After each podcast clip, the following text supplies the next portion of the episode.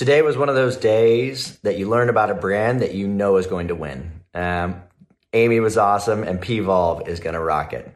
Um, during the episode, we talked about the process that Pvolve went through to navigate the pandemic, what Amy has learned about managing a company through hyper growth, how Pvolve has embraced their trainers as influencers for the brand.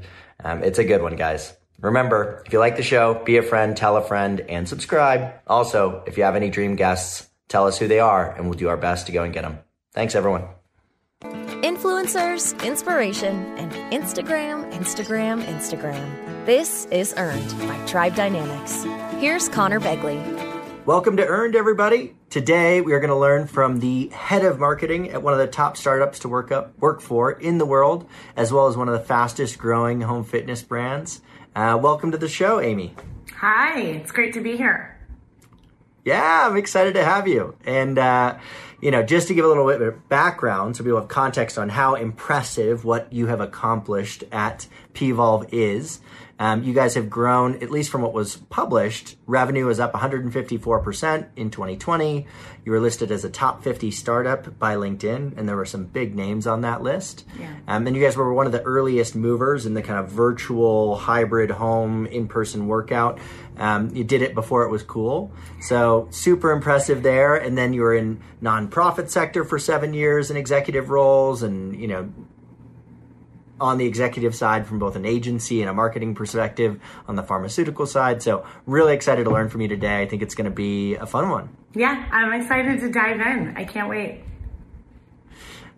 Well, let's start with that growth, right? So that's a lot of growth in a single year. And obviously, you know, we all saw the surge in the public markets for companies like Peloton and otherwise. Um, now, obviously, things have slowed down a little bit. You can't maintain that forever, at least for Peloton specifically. Right. So, um, talk to me about kind of what it was like during that time, and then how things have changed since then. Um, would love to hear about that that period for you. It's just such a fascinating topic for me.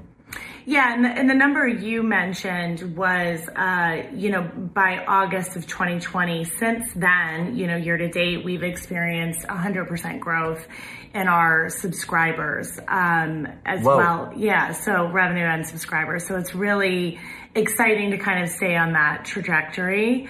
Um, you know, double growth is, is all you can kind of, um, you know, aim for. And, you know, the pandemic was such an, a, uh, uh, an amazingly scary time for so many people. But like you said, we were already in that home fitness space. We're a hybrid model. Yeah. Right. Yeah. So we were, we were built to be really, really nimble, which is, um, you know, fortunate because we, we had to make a, a very mission driven decision of the world was in complete turmoil. And of course, we have a business to run, but we also felt an obligation to people that we knew were struggling at home to help them move. You know, yeah. so we quickly, um, pivoted you know kind of our entire business model the the four of us um, our kind of founding business executive team was actually out in los angeles when the real kind of pandemic shutdown started yeah. We raced to the LA airport, flew back into different cities, you know, so we were all on this like four hour flight. And during those four hours, through the power of the internet, you know, on the airplane, we pivoted our entire strategy um, because we knew what was coming. So within, you know, a couple days of, of everything shutting down, we had changed our trial from a 14 day free trial to a 30 day free trial. We launched live virtual studios and we immediately sent all equipment to our trainers at home and started free Instagram live workouts, you know, at a minimum three times a day. Um, so oh, wow. it was a massive change. And because we were a startup, we were super nimble. So, you know, yeah. when you, when you kind of saw us go to market, it was within 48 hours that our business had changed.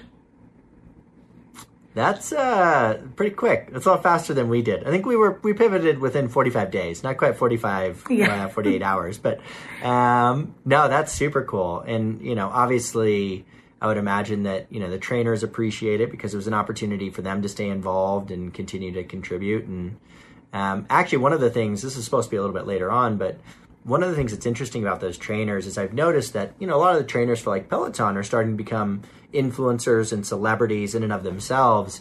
Is that something that you guys are seeing with your trainers where like now because the platform of Pvolve is growing, you know, it's it's helping them build their own uh, reputation and book of business and all those kinds of things. Absolutely. I mean, for us, our trainers are everything, right? You have to go through massive amounts of training. So our, you know, Pvolve is grounded in functional training, functional movement you know and so what what that means to the average person is we're meant to create stronger stability mobility and performance. So everything we're resistance based you're going to get a, an intense workout but you're not going to hurt yourself um, mm-hmm. And everything that Pvolve is designed to do is to make your everyday life better. So from posture, standing, sitting, picking up your child, working at a desk, that's the power of functional movement is working with your body to allow it to perform at its best level. So because of that, our trainers go through massive amounts of training, over 100 hours, different certifications, and we also have a clinical advisory board where we have a doctor of physical therapy and physiology and OBGYN there that is co-creating our content with our trainers. So cool. our trainers are influencers in themselves, but I think out of just being and, and I'm not downplaying any, you know, fitness influencer out there, but outside of just being this great, you know, motivational kind of speaker in a true influencer sense, they're educators and they're changing people's lives. And I think that they're becoming influencers more from our customers saying like, you know, uh, I, I made it through my postpartum journey because of, you know, Maeve, a Pvolve trainer who helped me strengthen my pelvic floor, which changed my entire life. You know, so when we think about influencers and our trainers, we we definitely think they're getting that level of visibility, but they're getting it more because they're educating um, than than just being a dynamic personality, if that makes sense.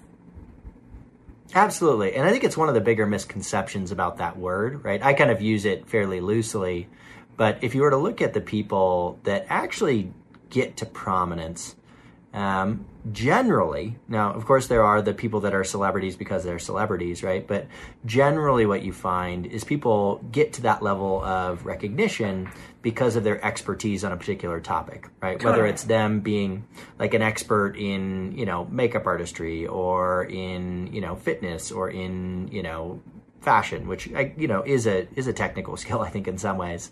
Um, so yeah, no, that makes a lot of sense, and I think it's just so cool to think about that as being you know a platform for empowering these individuals who are experts in their field. It's super cool. Absolutely. Uh, and separately, I was thinking about this as I was thinking about Pvolve, and I'm sure you guys are thinking about this too. But you know, the that kind of um, that injury angle is a super interesting one. Yeah. Um, and and where it connects for me is I actually started, um, you know, so I had growing up, um, I played football and had, you know, tore up my body, including my knees very specifically. So I had an ACL cadaver graft in my left, meniscus in my left and my right. So three surgeries, right?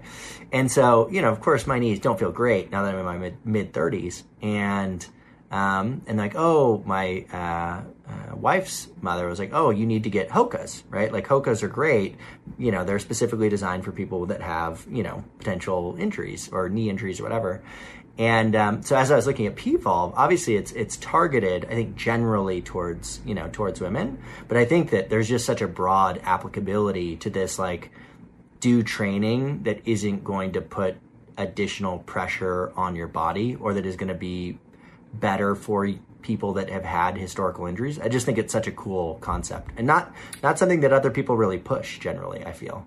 A hundred percent. Um, you know, I mean, you you absolutely nailed that, and I didn't send any of that to you. It's kind of incredible. but, you know, so when you think about our market fit and where we are, right? So there is a massive market of people who are looking for, let's just say, cardio fitness. I know that um, on average, that's that gets like 160 million searches, right? Which is which is wow. pretty big. Yeah. Um, and you yeah. think about that, that that's pretty traditional fitness. when you look at how many people are searching for ways to live with or deal with pain, it's over 1.1 billion. Okay, so, there you you know, when we brought our methodology to market and, you know, we were lean. We're, we're still, I'm, I'm a lean marketer by trade. So, you know, when we launched, we were really focused on listening to our customers because we're kind of your your cake and eat it too. You are going to absolutely see body transformation with PVolve, which is wonderful. But what we can promise is that you are also not going to get hurt, right?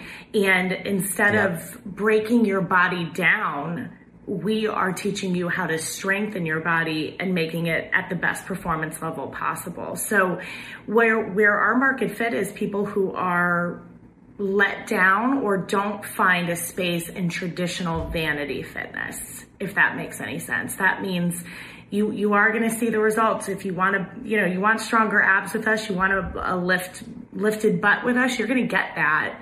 But you're also going to get you know um, a stronger lower back a stronger core that you know so many people that were that are training with our on-demand platform are dealing with lower back pain. We're in a lower back uh, pain study right now with the University of Minnesota.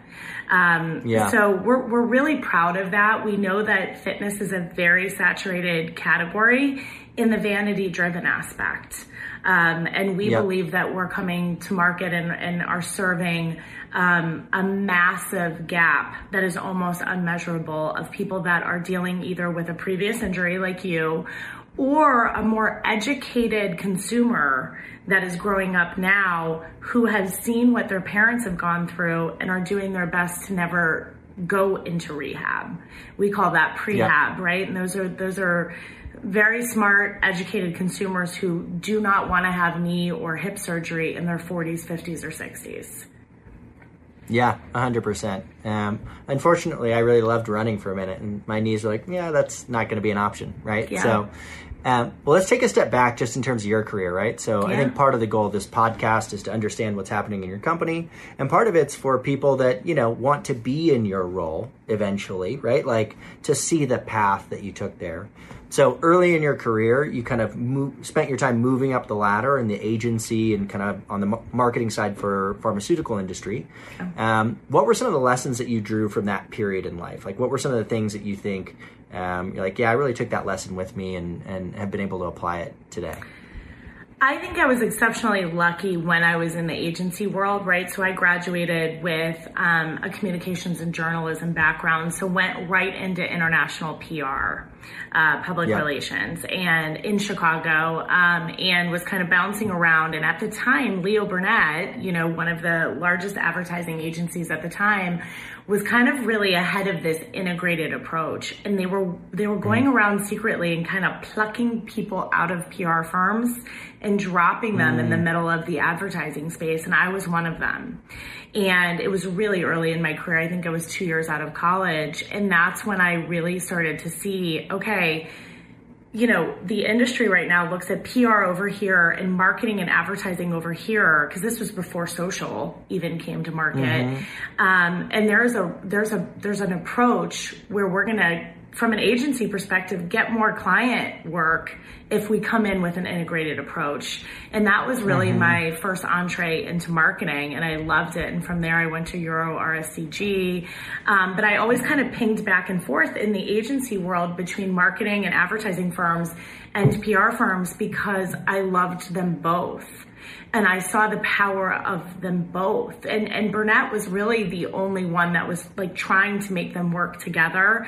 So if you see my like LinkedIn resume, it's like, okay, she's at a PR firm, then she's at an advertising firm, then she's back at a PR firm and she's at an advertising firm because it was something in there clicked that I wanted to do both.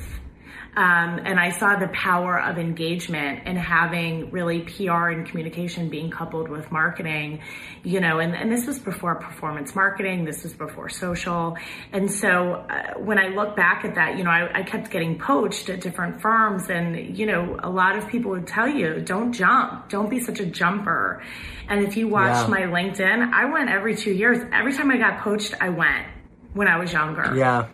Yeah. And, and I don't regret any of that because I got to see so many different clients and, and work inside so many different industry sectors that it really allowed me to become very well rounded. So the, you know, I, I I'm an Ohio University grad and I, I speak there a lot. And what I always tell people is, if you're starting off in the in the agency realm, like that's going to be your track, jump, jump. Yeah. Because that's Yeah. first of all, that's how you're going to make money in agency, um, especially Mm-hmm. early on, and and you really want that breadth of clients and to see where you felt, you know, where your passion is and where you start to excel. And, and mine was, you know, um, early on was in healthcare, which was great. Um, so I was working at Fleishman Hillard and TAP Pharmaceuticals was my largest client. And, you know, they came knocking one day and said, look, we could just continue to pay your agency or we could just hire you. And Yeah, that's you know, pretty cool. Yeah, it was super cool. It was it was terrifying because you know, as an agency person, you you think of going to the client side as the dark side, you know, and and I was I was super worried about that, um, and I was very young, and I went in house to um, a, a phenomenal, like you know, four billion dollar pharmaceutical company at the time. And my immediate boss, about six months after I was there, uh, left the company.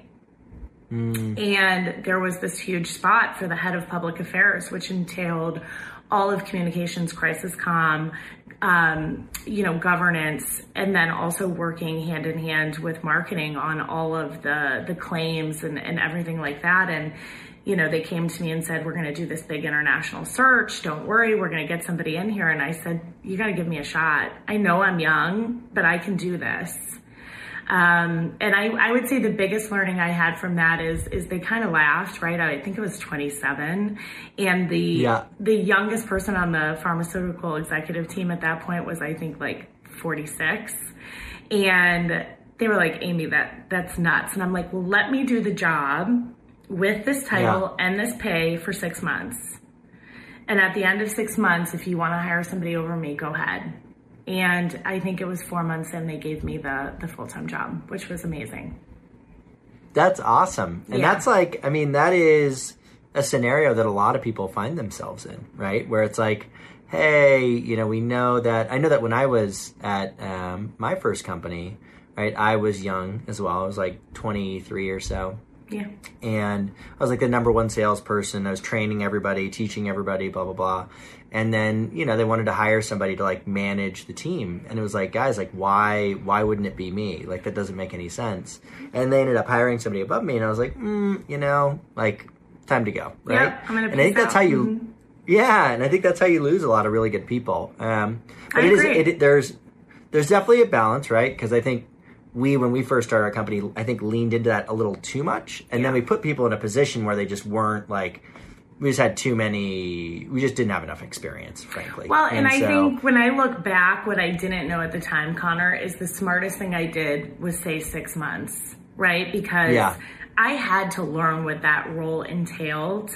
Um, and I, I mean, it was like I was back in college. Like, you know, starting at six o'clock at night, I would have textbooks up learning about the disease states that we were serving and everything. You know, I, I worked tirelessly to get that job to your point it's not it's not like i would ever give anybody the advice of oh my god go for a vice president role at 22 you know but hindsight's 2020 but the best thing i did was make it that six month marker um, i wasn't like i want this job now or i'm leaving because i knew i was young and inexperienced Yep, yep. um, but i Yep. worked hard and i got there and, and that was really you know becoming that level um, of an executive at a young age was really um, a, a platform for me that that that sparked everything that I am today. It opened so many doors for me because here I was an executive member at a, a billion dollar global uh, pharmaceutical company. So when we decided to move back to Ohio for family reasons, it really opened the door to to give me opportunities that I don't think I would have had if I hadn't really secured that executive level position.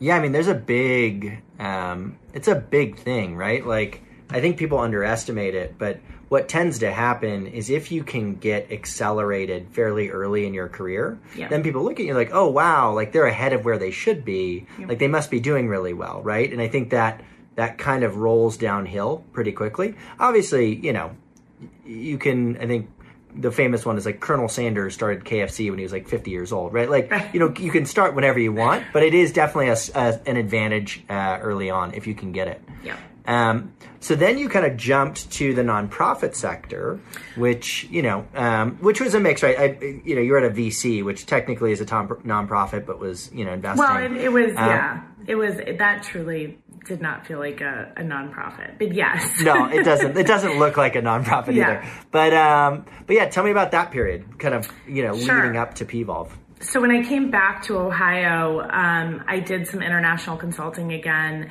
and just realized look, the reason I came back to Ohio was family. And if I was just going to be a road warrior and continue to be traveling all over the country, there was no point in leaving Chicago. And uh, so I, you know, through the consulting firms that I was doing in Cleveland, um, I was going to be put on a board of one of the largest nonprofits in the in the city, which is the at the time the Centers for Families and Children and they were going through a three-way merger that was going to position them as one of the largest nonprofits in the state. And wow. I became kind of close with the CEO. She came to me and said, look, I, I need a, a business person. I need somebody to come in to help me manage this merger, re, rebrand the entire organization, um, which ended up being 17 different locations. And I mean, it was massive. And I had never been a part of nonprofit, but I was also new back to Ohio and Cleveland. And I was like, well, this is probably a really good way to get embedded in the community um, because this is where we're going to live probably for most of my life. So I took that job on. That was about a three year project from end to end. Uh, you know, we worked alongside with KPMG for the M&A and I have a lot of M&A background. And it was actually one of the most challenging projects I've ever done because nonprofit don't, they don't have budgets. So it's not like I had yeah. a team. I was a one person show that was doing the comms, the marketing, the branding, all of the training, um, you know, and all of the M and A communication as well. Um, so it was it was kind of like going from this really high level executive position down to the ground floor and kind of relearning the execution side all over again, which I loved. And that was right around the time that, that Jumpstart reached out, which is, you know, the venture firm in Cleveland. And when I was thinking about my career arc, I mean, it was, it was very intentional, right? I had done the agency life. I had gone in house to a $4 billion pharmaceutical. I had then done strategic nonprofit, you know, work. And I was like, what's left for me and where I want to go is venture, right? If, mm-hmm. if I eventually want to get equity, be a part of the startup world, um, you know, potentially create generational wealth. This is this is the way to do it instead of just jumping into startup. So I went in on the venture side, was the head of marketing and a senior partner there, um, which meant that I did everything from weighing into the investments that we were, we were going to make when there was a heavy, you know, marketing component to advising some of um, those companies from a marketing perspective, and then also the head of marketing for Jumpstart. Um, which was amazing. It, it, was probably to date the best job I've ever had, just from like a learning standpoint. I learned so mm-hmm. much about you know, equity, venture capital, you know, the startup world. And so then I left and went to one of the startups that we invested in in fintech. And that was my first uh, entry into startup. Um, gotcha. Okay. But uh, but not to complicate things, at that time I was also helping start Pvolve. So I'm one of the ah. first. I'm one of the four founding business executives that helped start it from a consulting level. Um, so I had that going on because when you're at a venture capital firm, there's no non competes. They they want you to eventually go into the into the startup world. Um, so mm-hmm. I kind of had my hands in both. Was a part of this fintech startup that was almost like a, a Venmo competitor, uh, was in Portugal all the time. That's where our entire dev team was. And, oh, wow. and just kind of slowly was watching Pvolve out of the corner of my eye, something that like I was a part of from the beginning that I loved. And I was like, no way, man, I got to go back there. That's where I belong. And I went back in um, 2018 full time. So I was there from the beginning of 2017 from a consulting standpoint, and then became a full time team member in, in 2018 as the head of marketing. Yeah, I uh, I have some questions for you about kind of offshore dev teams, just because we haven't done it. I, I think there are some challenges, It's tough. um, but but they're you know three to one, uh, three to one ratio um, in Look, terms of just price, right? financially, 100% all the way. It makes sense. Um, Yeah. You know, having your right head of product, you know, with you in your office and your product managers, I think is the most important component of that. Um, you know, th- they have to be with you, in my opinion. That's what makes the offshore work. If you have a, a lead product and product in your product managers are, are offshore, um, you can you can lose touch with everything very quickly. Yeah, that makes sense. That had to have helped too. I mean, you know, although PVolve obviously is kind of fitness focused, there's a big tech aspect to it, right? Yep. In terms of just the way that you deliver the information, the content, etc. So, had to have helped there. I mean, in terms of PVolve specifically, it seems like just kind of looking at your background that this really kind of embodied a lot of the values that you think are important because I mean you did the nonprofit stint, but I think you had like five or six nonprofits that you're working with, you know, on your LinkedIn specifically. Um, is that Just what from a pro motivated you? Or standpoint? Yeah. yeah, yeah, Um, yeah. I mean, look, healthcare caught my eye early. You know, in my career, I Yeah, obviously was yeah. at pharmaceutical. It was, you know, uh, I would be crazy if I said I, I didn't see the opportunity that I believed. I knew at, in my 20s that healthcare was the sector that was going to continue to grow astronomically. So I've Yeah. always wanted to stay in healthcare. Um, when I met our co-founder Rachel Katzman, um, who you know was really pivotal in, in bringing this company to market. She changed my entire perception on like what fitness was. You know, so she uh, she was a young girl.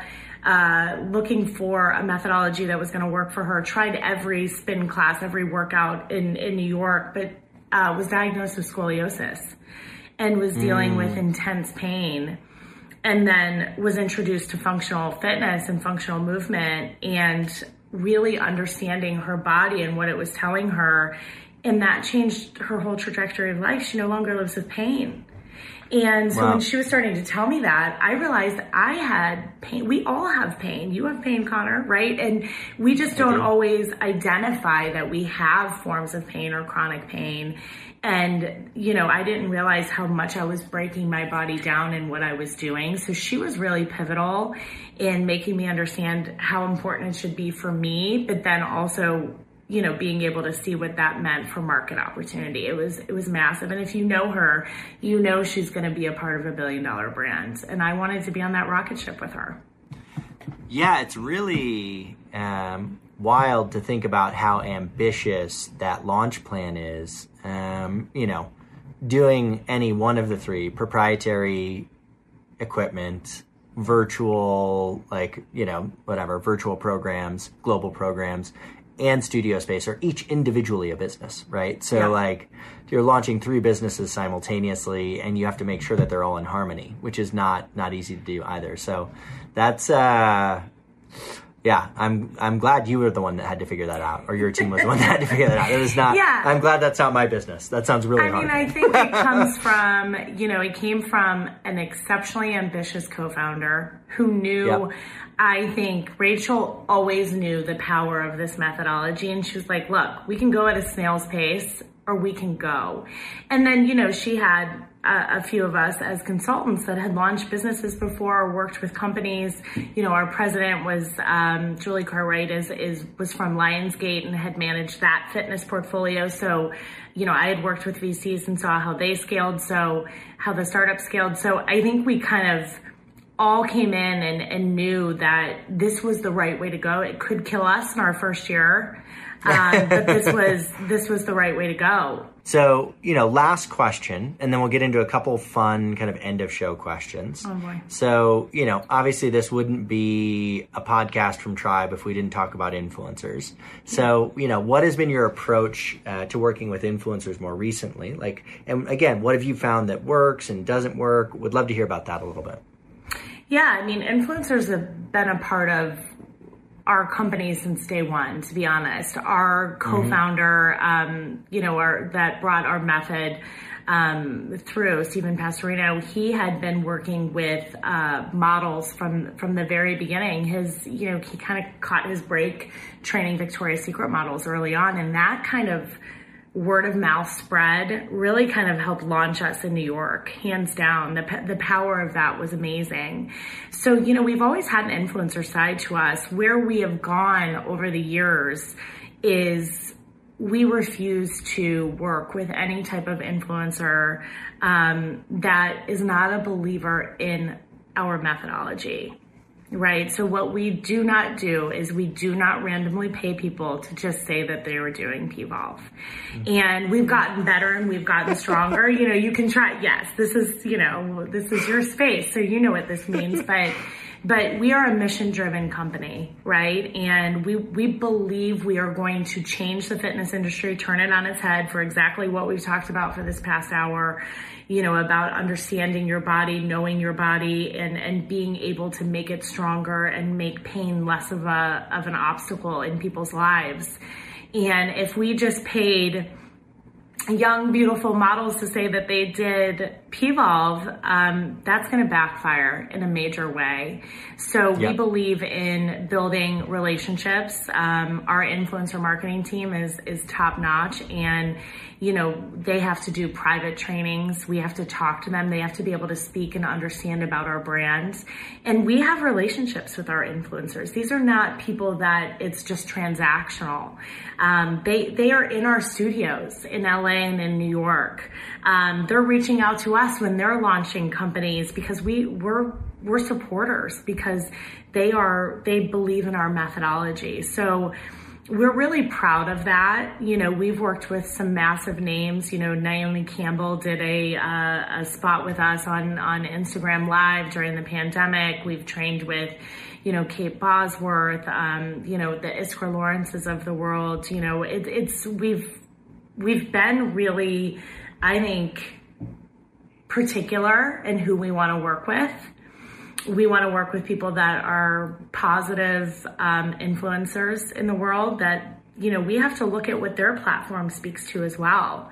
So yeah you could have you know 15 million followers but you could have a message that's not great that doesn't align with what we want and we're not going to go there um, and we're proud of that we've we've walked away from a lot of major names and major opportunities that could have probably spiked our growth at three times the rate, and we just collectively said, we're not going to do it.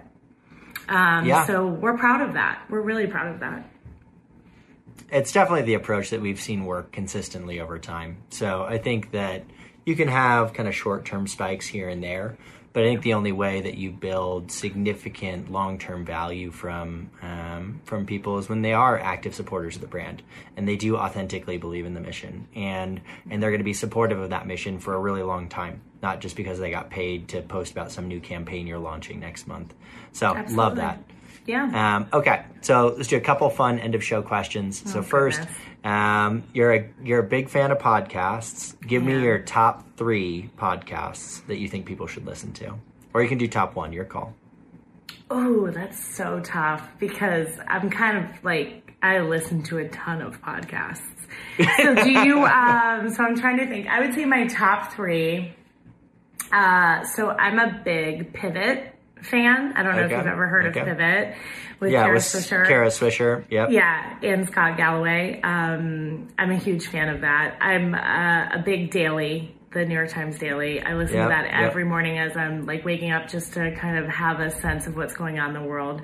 Uh, Armchair Expert with Dax Shepard. yeah, it's a classic. Really, really high up there for me. Uh, I love CMO Moves. Um, okay. I like kind of popping in and out of that one a little bit. Um, and then the rest of mine are like, I'm a true, I'm a true crime junkie. So I listen ah. to like, I listen to all the true crime ones, like when Dirty John came out and, you know, yep. all of that. Like I was just all over those. But yeah, I would say my like pivot is, is massive. Pivot, you know, has that intersection of, of marketing, of technology, of regulation, of all of that. It, it really helps me kind of stay ahead of even like the data and privacy issues that we're facing with Facebook and iOS 14.5 right now. You know, I I learned a lot of that way before it started becoming news because of that podcast. Um, yep. Same with Sway, which is Kara Swisher's other podcast that I'm a big fan of. You know, she kind of goes deep into tech and asking the really, really hard questions there um, of tech founders, you know, so from Elon Musk to, you know, to what's going on at Facebook and Twitter and Snapchat and all of that. And um, so those really kind of help me stay ahead of, of the market. Yeah, no, those are great. I'm trying to remember. I got into one it was really interesting on the small town murder side. It's like I think it's called like small town murder or something. Have you heard about this one?